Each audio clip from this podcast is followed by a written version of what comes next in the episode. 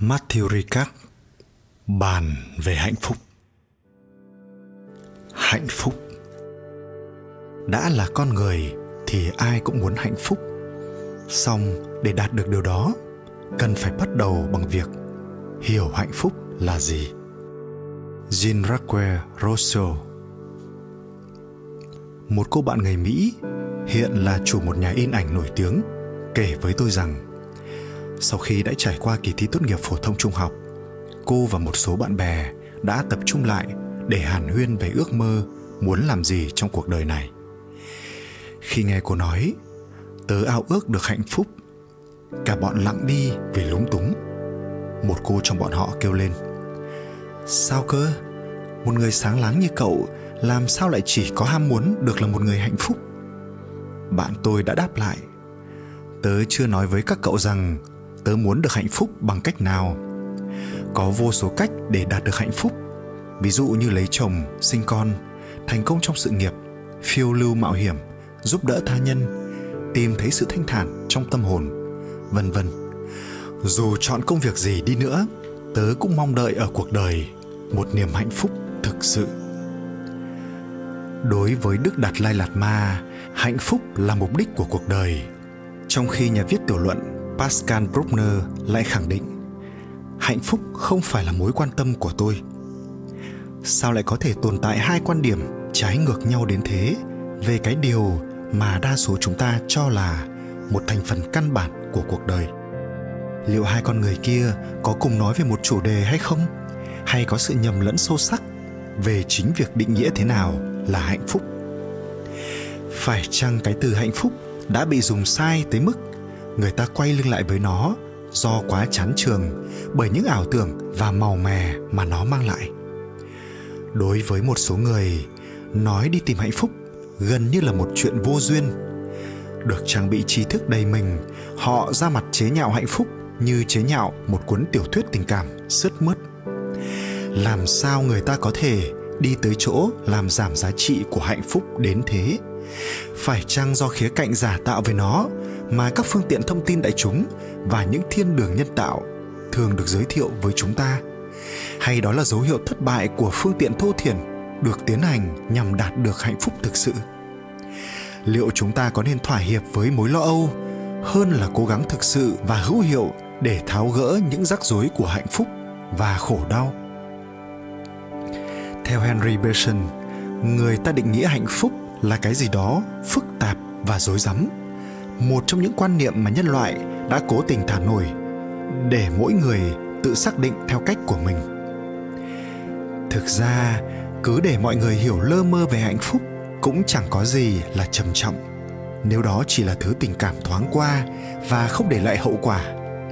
Song đây lại là điều hoàn toàn khác, bởi vì nó là một phương cách sống quyết định chất lượng từng khoảnh khắc của cuộc đời chúng ta vậy thì hạnh phúc là gì?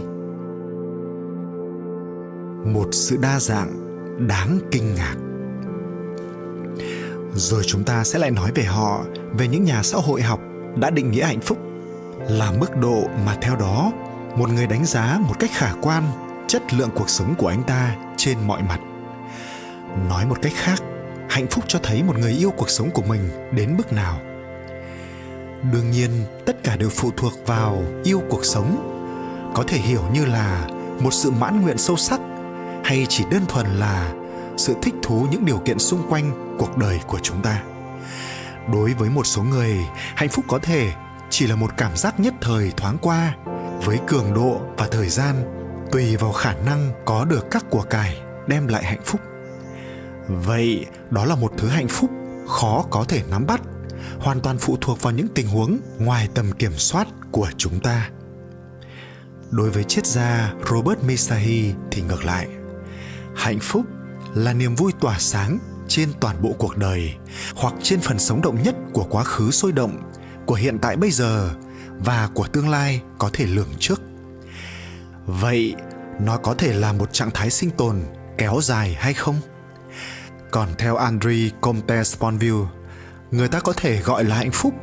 Bất kỳ khoảng thời gian nào có sự xuất hiện tức thì của niềm vui. Thế thì có thể kéo dài khoảng thời gian đó hơn nữa không? Có hàng ngàn khái niệm về hạnh phúc và biết bao nhiêu triết gia đã cố gắng đưa ra định nghĩa về hạnh phúc của mình. Cũng thế, theo thánh augustine, hạnh phúc là niềm vui sinh ra từ chân lý trong con mắt của emmanuel kant. Hạnh phúc phải dựa trên lý trí và không vị ngã. Còn đối với các Marx, đó là sự thăng hoa trong công việc. Mục đích của tôi không phải là liệt kê những định nghĩa đó mà là cho thấy chúng khác nhau và thường là trái ngược nhau đến thế nào. Aristotle đã nói ngay về bản chất của hạnh phúc người ta đã không đồng tình với nhau và các bậc thông tuệ giải thích nó khác nhau với quần chúng. Vậy nó là cái hạnh phúc giản đơn sinh ra từ một nụ cười của trẻ thơ hay từ một tách trà ngon sau cuộc tản bộ trong rừng? Dẫu có nhiều và khiến ta vững lòng, nhưng những tia sáng kia cũng không thể làm rạng rỡ toàn bộ cuộc đời ta. Hạnh phúc không tự giới hạn ở một vài cảm xúc dễ chịu, ở một khoái cảm mạnh mẽ, ở một niềm vui tràn trề hay ở một trạng thái thanh thản thoáng qua ở một ngày sảng khoái hay một khoảnh khắc thần tiên chợt đến với ta trong bộn bề của cuộc sống. Tất cả những biểu hiện đa dạng đó tự chúng không tạo nên hình ảnh chân thật không làm rõ được đặc tính niềm hạnh phúc thực sự.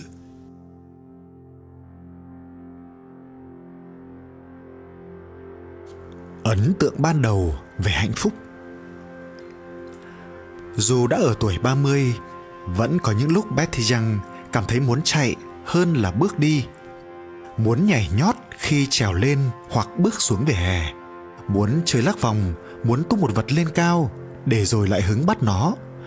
Muốn đứng đó mà cười vì cái không đâu, hoàn toàn không đâu vào đâu.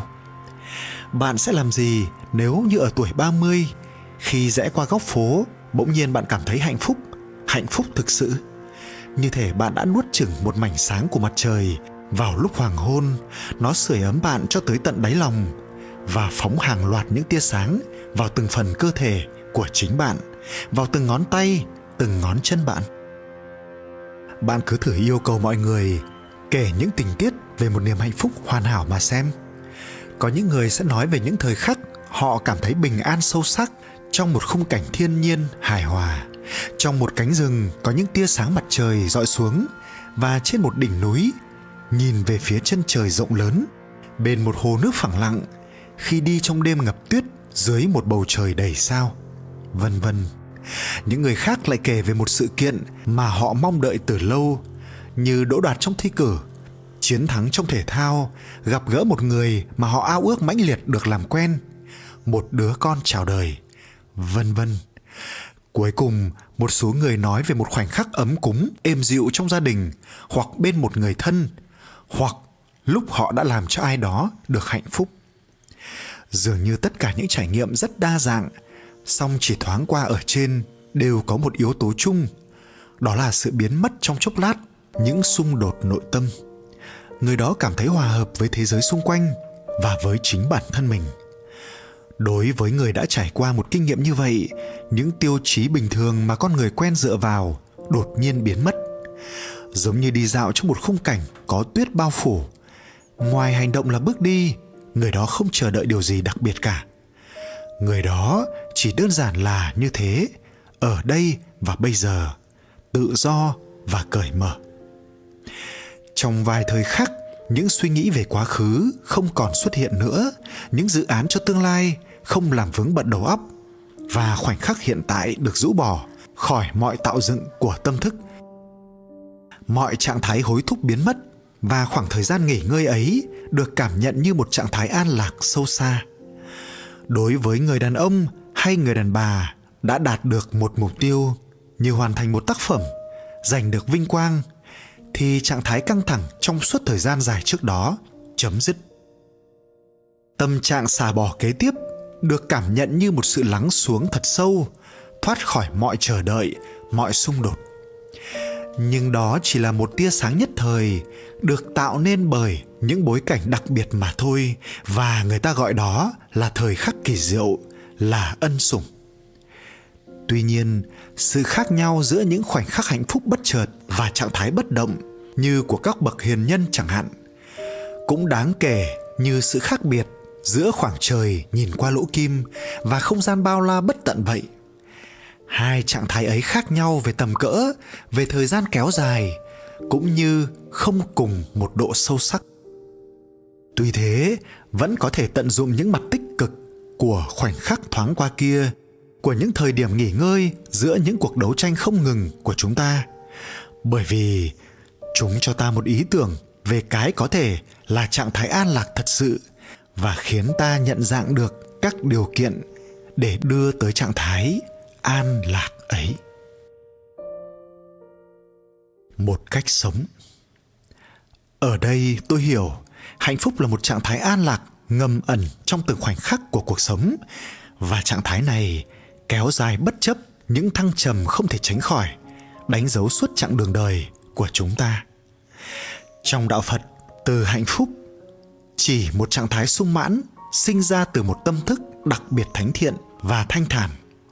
Đây là một phẩm chất bao hàm và thẩm thấu trong từng trải nghiệm, từng cách ứng xử, bao trùm cả những niềm vui và những nỗi khổ. Một niềm hạnh phúc sâu xa tới mức không gì có thể làm biến đổi, giống như luồng nước lớn bình yên chảy dưới đại dương sâu thẳm trước những trận bão rông.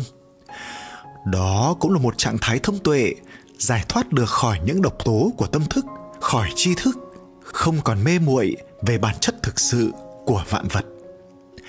Cũng cần nói rằng, những từ tiếng phạn, sâu kha và ananda thường được dịch một cách khiên cưỡng là hạnh phúc và niềm vui. Thật ra, không có từ tương đương trong ngôn ngữ của phương tây. An lạc lẽ ra lẽ ra là một từ tương đương gần nhất với khái niệm sokha nếu như nó không bị mất đi nghĩa gốc và an lạc bây giờ chỉ có nội hàm là một sự thoải mái bên ngoài và cảm giác hài lòng khá hời hợt.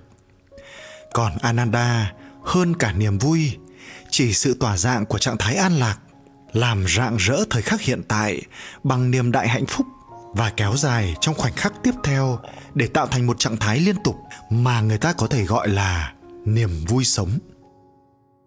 Hạnh phúc có liên hệ chặt chẽ với hiểu biết về cách thức vận hành của tâm và phụ thuộc vào cách chúng ta diễn giải về thế giới. Bởi vì nếu thay đổi thế giới là một việc khó khăn, thì ngược lại, chuyển biến nhận thức về nó lại là việc hoàn toàn có thể. Tôi còn nhớ một buổi chiều, khi đang ngồi trên bậc thềm của tu viện của chúng tôi tại nepal, kèm theo đợt gió mùa, mưa rông đã làm lối đi ngập trong một vũng bùn và chúng tôi phải xếp gạch để bước qua. Một cô bạn đến trước vũng bùn, ngán ngẩm nhìn quang cảnh và vừa bước qua những viên gạch, vừa lầu bầu. Tới trước tôi, cô ta vừa ngước mắt nhìn trời, vừa ca thán. Khiếp, giả thử tôi bị ngã trong vũng bồn bì ổi này nhỉ? Ở đất nước này, cái gì cũng quá bẩn. Vì rất hiểu cô ta nên tôi chỉ ừ hữ, hy vọng an ủi được cô ta phần nào qua sự im lặng thiện cảm của mình một lát sau một cô bạn khác tên Rafael cũng đến trước vũng bùn. Cô ra hiệu chào tôi rồi bắt đầu vừa nhảy qua từng viên gạch. Hấp, hấp, hấp, vừa hát. Sang tới bờ bên này, cô kêu lên. Đúng là hay thật. Ánh mắt sáng lên niềm vui và nói thêm. Cái lợi của gió mùa là không có bụi. Hai con người, hai cách nhìn sự vật, sự việc. Vậy 6 tỷ sinh linh sẽ dẫn tới 6 tỷ thế giới khác nhau. Với giọng điệu nghiêm túc hơn, Raphael kể cho tôi nghe về chuyện cô gặp một người đàn ông trong chuyến đi Tây Tạng đầu tiên của mình vào năm 1986. Ông này đã trải qua những thử thách khủng khiếp khi quân đội Trung Quốc tràn vào Tây Tạng. Ông ta mời tôi ngồi xuống một chiếc ghế băng và dùng trà đựng trong một chiếc phích lớn. Đó là lần đầu tiên ông ấy nói chuyện với một phụ nữ phương Tây Chúng tôi cười rất nhiều. Ông ấy thật đáng mến. Trong khi bọn trẻ rụt rè súng lại để ngắm nhìn chúng tôi bằng con mắt kinh ngạc, ông ta hỏi tôi rất nhiều. Rồi ông ấy kể cho tôi nghe rằng đã bị quân đội Trung Quốc cầm tù trong suốt 12 năm trời ra sao, bị bắt đi đảo đá để xây dựng đập nước trong thung lũng Drazepa thế nào. đó là một cái đập vô dụng, bởi vì hầu như lúc nào, thác nước cũng khô cạn. Ông đã chứng kiến tất cả các bạn đường của mình đều lần lượt ra đi vì đói và vì kiệt sức. Mặc dù câu chuyện của ông thật khủng khiếp, song tôi không thể nào phát hiện một mảy may thù hận nào trong những lời ông kể không một chút oán hờn nào trong ánh mắt đầy thiện tâm của ông. Tối hôm đó, trong lúc thiếp đi, tôi tự hỏi làm cách nào một người phải chịu biết bao đau khổ lại có thể tỏ ra hạnh phúc đến thế. Như vậy, một người có nội tâm yên bình, không bị đau khổ vì thất bại, cũng không bốc đồng lúc thành công. Người đó biết sống trọn vẹn những kinh nghiệm trên với nội tâm sâu xa và trải rộng ý thức rằng những kinh nghiệm đó sẽ trôi qua và chẳng có lý do gì để bám chấp vào đó. Người đó không thể choáng khi mọi sự biến chuyển theo chiều hướng xấu đi và khi phải đương đầu với khó khăn. Người đó không dễ bị rơi vào trạng thái trầm uất bởi hạnh phúc của anh ta được đặt trên những cơ sở vững chắc. Một năm trước khi mất tại thầy, một năm trước khi mất tại trại tập trung Auschwitz Eli Helisum khiến chúng ta xúc động khi khẳng định, khi ta có một cuộc sống nội tâm, thì ở trong hay ở ngoài trại chắc chắn đều không quan trọng. Tôi đã từng ngàn lần chết trong các trại tập trung. Cái gì tôi cũng biết, không một thông tin mới nào khiến tôi lo sợ nữa. Bằng cách này hay cách khác, tôi đều biết cả. Ấy thế mà tôi vẫn thấy cuộc sống này thật tươi đẹp và giàu ý nghĩa trong từng khoảnh khắc. Thật vậy, trải nghiệm về hạnh phúc luôn kèm theo những khả năng làm giảm thiểu tổn thương trước những bối cảnh tốt hoặc xấu. Khi ấy, sức mạnh của một tâm hồn vị tha, tĩnh lặng, thay chỗ cho trạng thái bất an và bi quan, những thứ làm tổn hại tới biết bao tâm thức chúng ta vẫn biết một số nhà tù có thể là địa ngục đến mức nào, nơi mà ngay cả những khái niệm về hạnh phúc và thiện tâm hầu như bị quên lãng. Người tù mất đi mọi quyền kiểm soát thế giới bên ngoài. Trong những nhà giam cải tạo khắt khe nhất, sự mất mát kia thường được bù đắp bằng những sự chuyên quyền đầy bạo lực của các băng đảng, những tay anh chị và cai ngục. Và do đó, tạo nên một nhà tù nữa ở ngay trong nhà tù đa phần các tù nhân chỉ còn biết căm hận, trả thù và ham muốn quyền lực hoành hành một cách vô cùng dã man. Mogamat Benjamin, người đã ở trong các nhà trại tạm giam Nam Phi phần lớn thời gian của mình, không còn nhớ đã giết bao nhiêu tù nhân trong đó nữa. Đã có lần anh ta ăn tim của một phạm nhân vừa bị anh ta giết hại. Như vậy thù hận còn tạo ra một nhà tù thứ ba trong nội tâm của chính họ xong chúng ta có thể tìm ra chiếc chìa khóa để mở cửa nhà tù này. Năm 1985, Flitmore, một người Mỹ bị kết án 25 năm tù giam vì tội buôn ma túy, đã kể câu chuyện của mình. Đó là một môi trường địa ngục thực sự, một kiểu hòm kín mít bằng thép ở trong một khu nhà mái bằng bê tông. Không có cửa sổ, không được thông gió, không có chỗ để đi vài bước chân. Các phòng giam chật cứng người và nóng bức không thể tưởng tượng nổi. Lúc nào cũng ở mỹ đúng là một tình trạng hỗn loạn. Các phạm nhân cãi vã, gào thét. Bốn năm chiếc vô tuyến bật liên tục, cùng lúc suốt 24 giờ. Chính ở đó mà lần đầu tiên tôi bắt đầu ngồi xuống và ngày nào cũng thiền. Rốt cục, tôi ngồi thiền 4 năm tiếng mỗi ngày ở trước giường tầng trên tại một phòng giam ban đầu được thiết kế cho hai tù nhân. Mồ hôi rỉ ra và thấm vào mắt tôi. Lúc đầu thật là khó khăn. Nhưng đơn giản là tôi vẫn kiên gan ngồi thiền. Sau 8 năm ngồi tù, anh tuyên bố rằng toàn bộ trải nghiệm trên đã thuyết phục được anh về hai sự thật thực hành tâm linh gắn với sức mạnh của lòng cảm thông và cái tôi là có thực. Đó là điều không thể bàn cãi, thứ không phải là một ý tưởng lãng mạn đơn thuần. Đó là một trải nghiệm trực tiếp của tôi. Một hôm, anh nhận được tin rằng một tù nhân trước đây làm việc cùng anh đang nằm viện và lâm bệnh trầm trọng.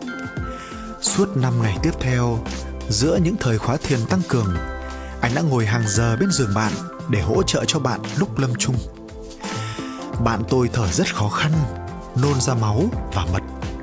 Tôi giúp anh ấy gìn giữ thân thể sạch sẽ. Từ những ngày ấy, rất thường xuyên, tôi cảm nhận được tự do thanh thang và niềm vui rộng lớn. Một niềm vui vượt lên trên mọi hoàn cảnh. Bởi vì nó không tới từ bên ngoài và đương nhiên là không cái gì trong tù có thể nuôi dưỡng được nó. Niềm vui ấy đã làm nảy sinh một lần nữa niềm tin vào sự thực hành của tôi. Tôi đã kinh qua một điều gì đó không thể phá vỡ nổi trước hoàn cảnh khổ đau và suy sụp. Vượt qua tất cả những gì mà bình thường con người có thể chịu đựng. Trường hợp trên chứng minh rõ ràng rằng hạnh phúc phụ thuộc trước hết vào nội tâm của chúng ta. Nếu không, có lẽ khó mà hình dung được niềm an lạc trong một hoàn cảnh như vậy ngược lại với an lạc là một khái niệm được diễn đạt bằng từ đau kha trong tiếng phạn. Thường được dịch là đau khổ, bất hạnh hoặc chính xác hơn là khó chịu từ này, không định nghĩa một cảm giác khó chịu đơn thuần, mà muốn nói tới khả năng bị tổn thương sâu sắc vì đau khổ. Có thể đi tới chỗ chán ghét cuộc sống và nghĩ rằng, cuộc sống không đáng sống, bởi vì ta không thể tìm thấy ý nghĩa của nó nhân vật chính trong tiểu thuyết buồn nôn của triết gia sát chi đã mửa ra những lời này. Nếu ai hỏi tôi cuộc đời là gì, tôi sẽ trả lời thành thật rằng nó chẳng là gì cả, chỉ đúng là một trạng thái trống rỗng. Chúng ta đã từng là hàng đống kiếp gò bó, cùng quẫn vì chính mình. Chúng ta không có một chút lý do gì để có mặt ở đây. Ai cũng vậy, mỗi sinh linh tồn tại đều dối bời, mơ hồ lo lắng cảm thấy mình là thừa so với người khác. Tôi cũng vậy, cũng thấy mình là thừa. Tôi mơ hồ ước ao, tự hủy mình, để ít ra loại bỏ được một trong những kiếp sống thừa đó. Việc cho rằng thế giới sẽ tốt đẹp hơn nếu không có chúng ta là một nguyên nhân thường đưa tới việc tự vẫn. Một hôm, trong cuộc gặp gỡ với dân chúng ở hồng kông, một thanh niên trong cửa tọa đứng dậy và hỏi tôi ông có thể cho tôi biết vì lý do gì tôi phải tiếp tục sống hay không? Tác phẩm này là một câu trả lời khiêm nhường, bởi vì hạnh phúc trước hết chính là lòng ham sống. Không còn một lý do nào để sống sẽ dẫn đến vực thẳm của sự tồn tại ấy. Ấy vậy mà, để những điều kiện bên ngoài có thể có ảnh hưởng, thì trạng thái sống khó khăn cũng như trạng thái hạnh phúc đều chủ yếu là do tình trạng nội tâm quyết định. Điều cần thiết đầu tiên cho một cuộc đời đáng sống là phải hiểu được điều đó. Trong những điều kiện nào, tâm của chúng ta sẽ bị hủy hoại niềm vui sống, và trong những điều kiện nào, nó có thể nuôi dưỡng niềm vui? Thay đổi cách nhìn về thế giới không có nghĩa là lạc quan một cách ngây thơ hay tỏ ra khoan khoái giả tạo để bù đắp cho rủi ro và bất hạnh. Chừng nào trong cuộc sống thường nhật, trạng thái bất mãn và thất vọng do vô minh gây ra còn ngự trị trong tư tưởng chúng ta, thì chừng đó, dù có tự nhủ liên tục, mình đang hạnh phúc cũng chỉ là một động tác phù phiếm như sơn phết lại một bức tường đã đổ nát mà thôi. Tìm kiếm hạnh phúc không phải là nhìn đời màu hồng cũng không phải là mù quáng trước khổ đau và những điều không hoàn hảo của thế giới. Hạnh phúc cũng không phải là một trạng thái hứng khởi, mà bằng giá nào ta cũng phải kéo dài. Mà nó là sự loại trừ các độc tố của tâm thức như hận thù và cố chấp. Những loại cảm xúc này đầu độc hoàn toàn tâm thức chúng ta. Muốn thế, cần phải có hiểu biết tốt nhất về cách vận hành của tâm và một nhận thức đúng đắn về thực tại. Thực tại và tri thức. Chúng ta cần phải hiểu thực tại là gì. Đối với đạo phật, đó là bản chất thực sự của vạn vật, không bị biến dạng đi bởi các tạo dựng của tâm thức do chúng ta áp đặt thêm lên. Những tạo tác này tạo ra một hố sâu giữa những nhận thức của chúng ta và thực tại, và từ đó làm nảy sinh xung đột không ngừng với thế giới rabindranath tagore đã viết, chúng ta hiểu sai về thế giới, rồi lại nói rằng thế giới đánh lừa chúng ta. Những thứ, những điều thoáng qua thì chúng ta cho là vĩnh viễn, và những điều chỉ là nguồn gốc của khổ đau thì chúng ta lại cho là hạnh phúc. Ví dụ như khát khao giàu sang, quyền lực, danh vọng và những khoái lạc ám ảnh chẳng hạn. Theo chamfor khoái cảm có thể chỉ dựa trên ảo vọng chứ hạnh phúc thì phải đặt trên nền móng là sự thật. Về phần mình, stanha đã viết, tôi tin và sau đây sẽ chứng minh rằng mọi nỗi bất hạnh đều do nhầm lẫn đưa tới, còn mọi niềm an lạc đều do sự thật mang lại cho chúng ta. Như vậy, hiểu biết về sự thật là một phần cơ bản của hạnh phúc. Khái niệm trí thức không phải là việc làm chủ hàng đống những thông tin và kiến thức mà là hiểu biết chân thực về bản chất của vạn vật. Thật vậy, thông thường, chúng ta xem thế giới bên ngoài như một tập hợp những thực thể tự do và gán cho chúng những tính chất mà chúng ta coi là chỉ những thực thể ấy mới có. Theo kinh nghiệm hàng ngày của chúng ta, vạn vật tự chúng tỏ ra dễ ưa hoặc khó ưa và con người cũng có vẻ là tốt hoặc xấu trong mắt của mỗi người. Cái tôi của chúng ta nhìn nhận chúng vừa như thực, vừa cụ thể. Đạo phật gọi sự nhầm lẫn này là vô minh, ngu si. Chính nó làm nảy sinh những phản xạ bám chấp và ghét bỏ, thường đưa tới khổ đau. Eti hilisum đã diễn đạt nó rất xúc tích. Chướng ngại lớn bao giờ cũng là sự mô tả, chứ không phải là thực tại. Cõi luân hồi thế giới của vô minh và khổ đau không phải là một điều kiện cơ bản của cuộc đời. Cõi này chỉ là vũ trụ của tâm thức, dựa trên những suy nghĩ sai lầm của chúng ta về thực tại mà thôi. Theo đạo phật, thế giới hiện tướng là kết quả của không biết bao nhiêu nguyên nhân và điều kiện không ngừng đổi thay. Tựa như cầu vồng xuất hiện khi mặt trời rọi sáng trên một màn nước mưa và mất đi ngay khi một trong các yếu tố cấu thành nó tan biến các hiện tượng tồn tại theo một phương thức chủ yếu là phụ thuộc vào nhau và không có tự tính thường hằng. Như vậy, thực tại tối hậu được coi là sự không có tự tính của các hiện tượng sống động và vô tri.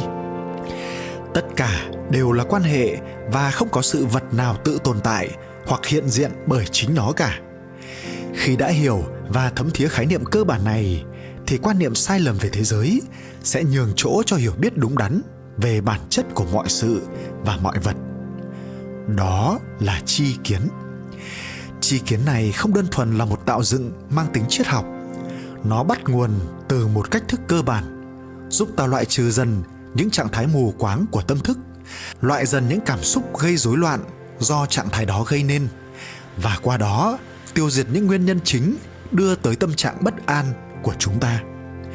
Theo quan điểm của đạo phật, mỗi chúng sinh đều mang sẵn trong mình tiềm năng hoàn hảo, hệt như mỗi hạt vừng đều chứa dầu trong nó.